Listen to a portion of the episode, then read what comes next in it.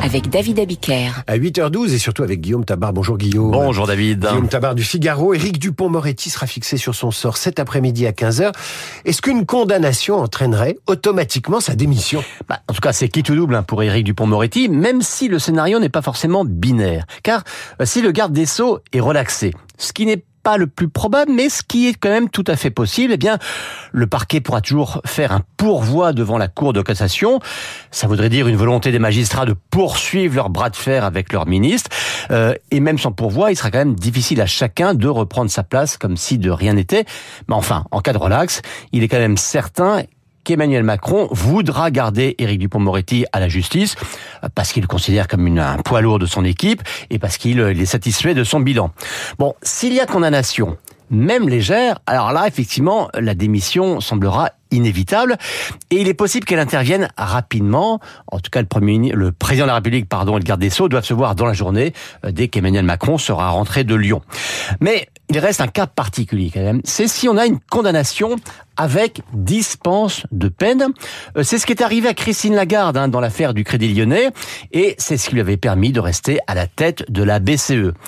Là, que fera Macron euh, Pour le coup, il y a un doute car certains estiment que cela lui permettra de ne pas faire partir du pont Moretti et que c'est son souhait, mais d'autres pensent quand même qu'un maintien malgré une condamnation euh, provoquerait un tel tollé qu'une démission serait quand même inévitable. Et donc verdict, vous l'avez dit, à 15 heures. Alors au-delà des cas particuliers de Dupont-Moretti et de Dussopt, euh, est-ce que cela pourrait être pour Emmanuel Macron l'occasion d'un remaniement plus vaste, voire d'un changement? De Premier ministre. Écoutez, là, on a le télescopage entre deux réalités bien distinctes. On a d'abord donc les cas singuliers d'Éric Dupont-Moretti, et puis vous l'avez dit, d'Olivier Dussopt, hein, puisque le ministre du Travail est à son tour jugé en ce moment dans une affaire supposée de favoritisme dans sa commune d'Annonay.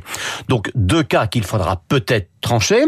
Et puis, et ça donc c'est la deuxième réalité, le retour du bal des rumeurs hein, sur la possibilité voire, estiment certains, la nécessité d'en profiter pour faire un remaniement plus large afin de donner un nouvel élan au mandat d'Emmanuel Macron.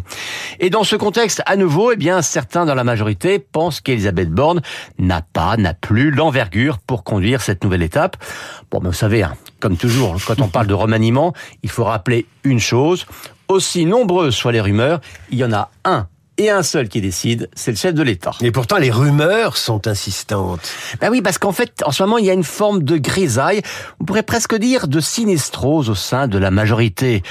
Euh, l'action gouvernementale semble se limiter au trop long feuilleton de la loi immigration.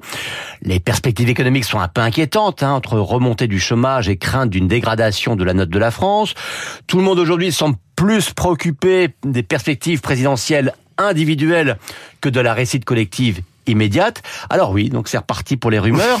Euh, avec, euh, on avait déjà vu ça hein, après la réforme des retraites, deux mois de rumeurs, de scénarios, d'hypothèses. Et vous vous souvenez, à l'arrivée, le maintien d'Elisabeth Borne.